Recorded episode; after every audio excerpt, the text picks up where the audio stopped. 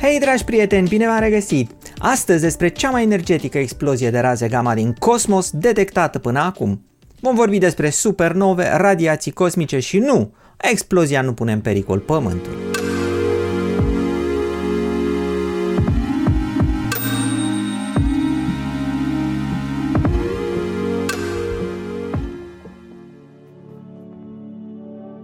În august 2019, telescoapele spațiale Fermi și Swift au raportat un exces de radiații cosmice venind din constelația Eridanul. Asta este oarecum o surpriză, deoarece în direcția acestei constelații se găsește cel mai întins spațiu vid cunoscut, cu o întindere de aproape un miliard de ani lumină. Aici se știe că nu există aproape nicio steaș și nicio galaxie. Mai mult, nu se crede că ar fi nicio gaură neagră și nu există indicii ale existenței materiei întunecate. Totuși, radiația măsurată de cele două telescoape și denumită prozaic GBR 190829A a venit dintr-o direcție diferită, acolo unde există atât stele cât și galaxii. Studiul radiației arăta că e compusă din raze gamma, iar explozia a avut loc la aproape un miliard de ani lumină depărtare. După standardele cunoscute, este cea mai energetică explozie din univers în care s-au emis raze gamma și care a fost măsurată de oameni. De fapt, există doar trei astfel de explozii care au fost măsurate chiar de pe suprafața Pământului. Ei bine, explozia a fost cauzată de o stea aflată la un miliard de ani lumină depărtare. Și deci explozia a avut loc în urmă cu un miliard de ani. Steaua, ce avea o masă de aproximativ 10 ori mai mare decât a Soarelui, s-a aflat la sfârșitul vieții ei motorul stelei, care funcționează pe baza fuziunii hidrogenului, heliului și altor elemente mai grele, și a terminat acest combustibil din centrul stelei, ajungând la fier. Fierul însă nu fuzionează decât dacă îi se dă energie. Așa cum mai pune ceva rece într-un foc, prezența fierului a făcut să se răcească brusc centrul stelei. Motorul stelei s-a stins. Fără căldură suficientă, presiunea gazului din centrul stelei a scăzut, așa cum scade presiunea din oala de pe aragaz odată ce oprim focul. În mod normal, presiunea aceasta este necesară, deoarece ea contrabalansează greutatea straturilor externe ale stelei. Fără această forță de echilibru, centrul stelei a suferit o implozie, formând mai târziu o gaură neagră.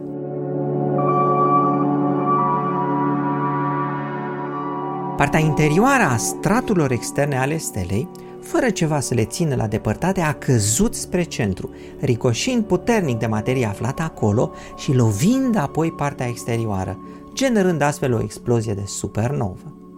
În timp, restul exploziei a format o nebuloasă în jurul resturilor stelei.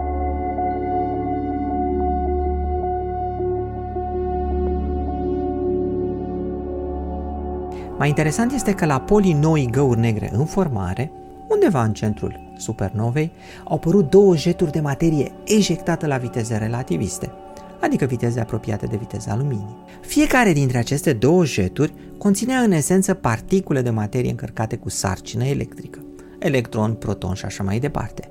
În mișcarea lor accelerată, aceste particule au generat radiație electromagnetică, așa cum fac orice sarcini electrice accelerate. În particular, s-au generat raze X, care sunt tot o formă de radiație electromagnetică. Când jetul de particule relativiste de la pol s-a ciocnit de straturile externe ale stelei, s-a format și un alt fel de radiație, și anume raze gamma. Razele gamma sunt tot radiație electromagnetică, doar că de energie mai mare. Eu fac diferența așa. Razele X au lungimea de undă comparabilă cu cea a atomului, pe când razele gamma au lungimea de undă comparabilă cu cea a nucleului, adică de mii de ori mai mică. Particulele ionizate din jeturile de la poli au lovit straturile externe. În această ciocnire s-au generat alte particule, cum ar fi pioni, care, la rândul lor, au emis raze gamma. Legile fizicii ne spun și proprietățile acestor raze gamma și astfel știm că ele au fost emise în direcția de mișcare și deci în direcția jeturilor. Razele gamma, fiind unde electromagnetice, circulă cu viteza luminii. Cele două jeturi de particule circulă, să ne aducem aminte, cu viteze apropiate de cea a luminii, deci mai mici. Asta a făcut ca razele gamma să meargă în aceeași direcție cu jeturile de materie relativistă, dar în fața lor, Cum jeturile sunt puțin divergente, iar distanțele cosmice, intensitatea lor a scăzut ușor în timp. Întâmplarea a făcut ca, pentru un scurt timp, după un miliard de ani, Pământul să se interpună în direcția acestor jeturi. Desigur, după o călătorie așa de lungă, puține radiații ionizante și puține raze gamma au atins Pământul, așa încât nu s-a pus problema unui pericol. Prezența razelor gamma a fost detectată prima dată de telescoapele spațiale Fermi și Swift. Aproape instantaneu, jetul de raze gamma a lovit și straturile superioare ale atmosferei, ionizând atomi și generând astfel o cascadă de particule în atmosferă. Pentru că radiația gamma era foarte energetică, ajungând la 3 tera volți, particulele generate în atmosferă se mișcau și ele la viteze relativiste. Dacă pare ciudat, să ne aducem aminte că atmosfera este un mediu, iar viteza luminii într-un mediu este mai mică decât viteza luminii în vid. Orice particulă încărcată electric, care se mișcă într-un mediu cu o viteză mai mare decât viteza luminii în acel mediu, generează radiație Cherenkov. Această radiație este similară boomului sonic ce apare când avioanele depășesc viteza sunetului sau a valurilor de pe suprafața unui râu când rațele se mișcă pe suprafața lui și viteza raței este mai mare decât viteza undelor de pe suprafață. Datorită acestei radiații Cerenkov emise la impactul razelor gamma din jeturile noastre cu atmosfera, tot cerul de pe Pământ a fost luminat pentru câteva nanosecunde, în special în albastru. Radiația Cerenkov este o lumină în esență albăstruie, care se vede adesea în reactoarele nucleare scufundate în apă, acolo unde radiația emisă se mișcă mai repede decât viteza luminii în apă. Datorită acestei radiații Cerenkov emise la impactul razelor gamma cu atmosfera, cerul de pe întreg Pământul a fost luminat pentru câteva nanosecunde, în special în albastru.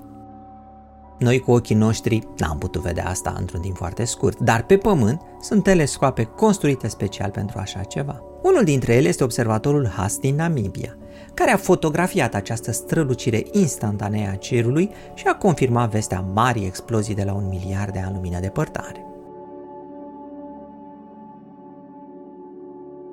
Analizând toate datele, astronomii au descoperit surprinzător că razele X și razele gamma, venind din depărtări, au avut aceeași comportare temporală. Asta e surprinzător pentru că mecanismele prin care se generează cele două sunt diferite, așa cum am povestit mai sus. Amplitudinea razelor gamma detectate a fost mare în primele două secunde, iar apoi a scăzut slab în timp pentru câteva zile, după care energia a fost prea mică pentru a mai fi detectată. Desigur, noi n-am fost conștienți de această lumină albăstruie care a înconjurat Pământul pentru un timp scurt. Cum nu suntem conștienți nici de alte explozii colosale din univers care au loc chiar acum. Data viitoare când vă uitați la cer și vedeți stelele, gândiți-vă că poate una dintre ele explodează chiar atunci, dar că lumina exploziei va ajunge la voi după mii de ani. Nu e cosmosul un loc special.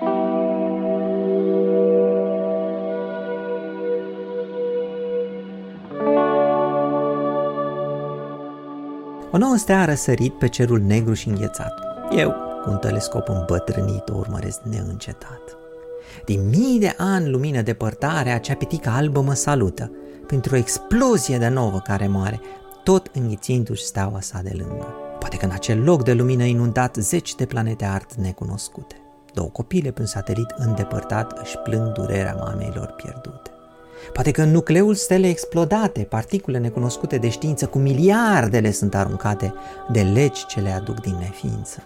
Aș vrea să fiu acum acolo în depărtare, să simt cu pielea mea umană, în cosmosul ce în față chiar acum mi apare căldura mărilor metane. Mă simt însă legat de acest pământ ca un telurian, ce aripi n-are, încarcerat ca într-un mormânt cu lanțuri grele de picioare.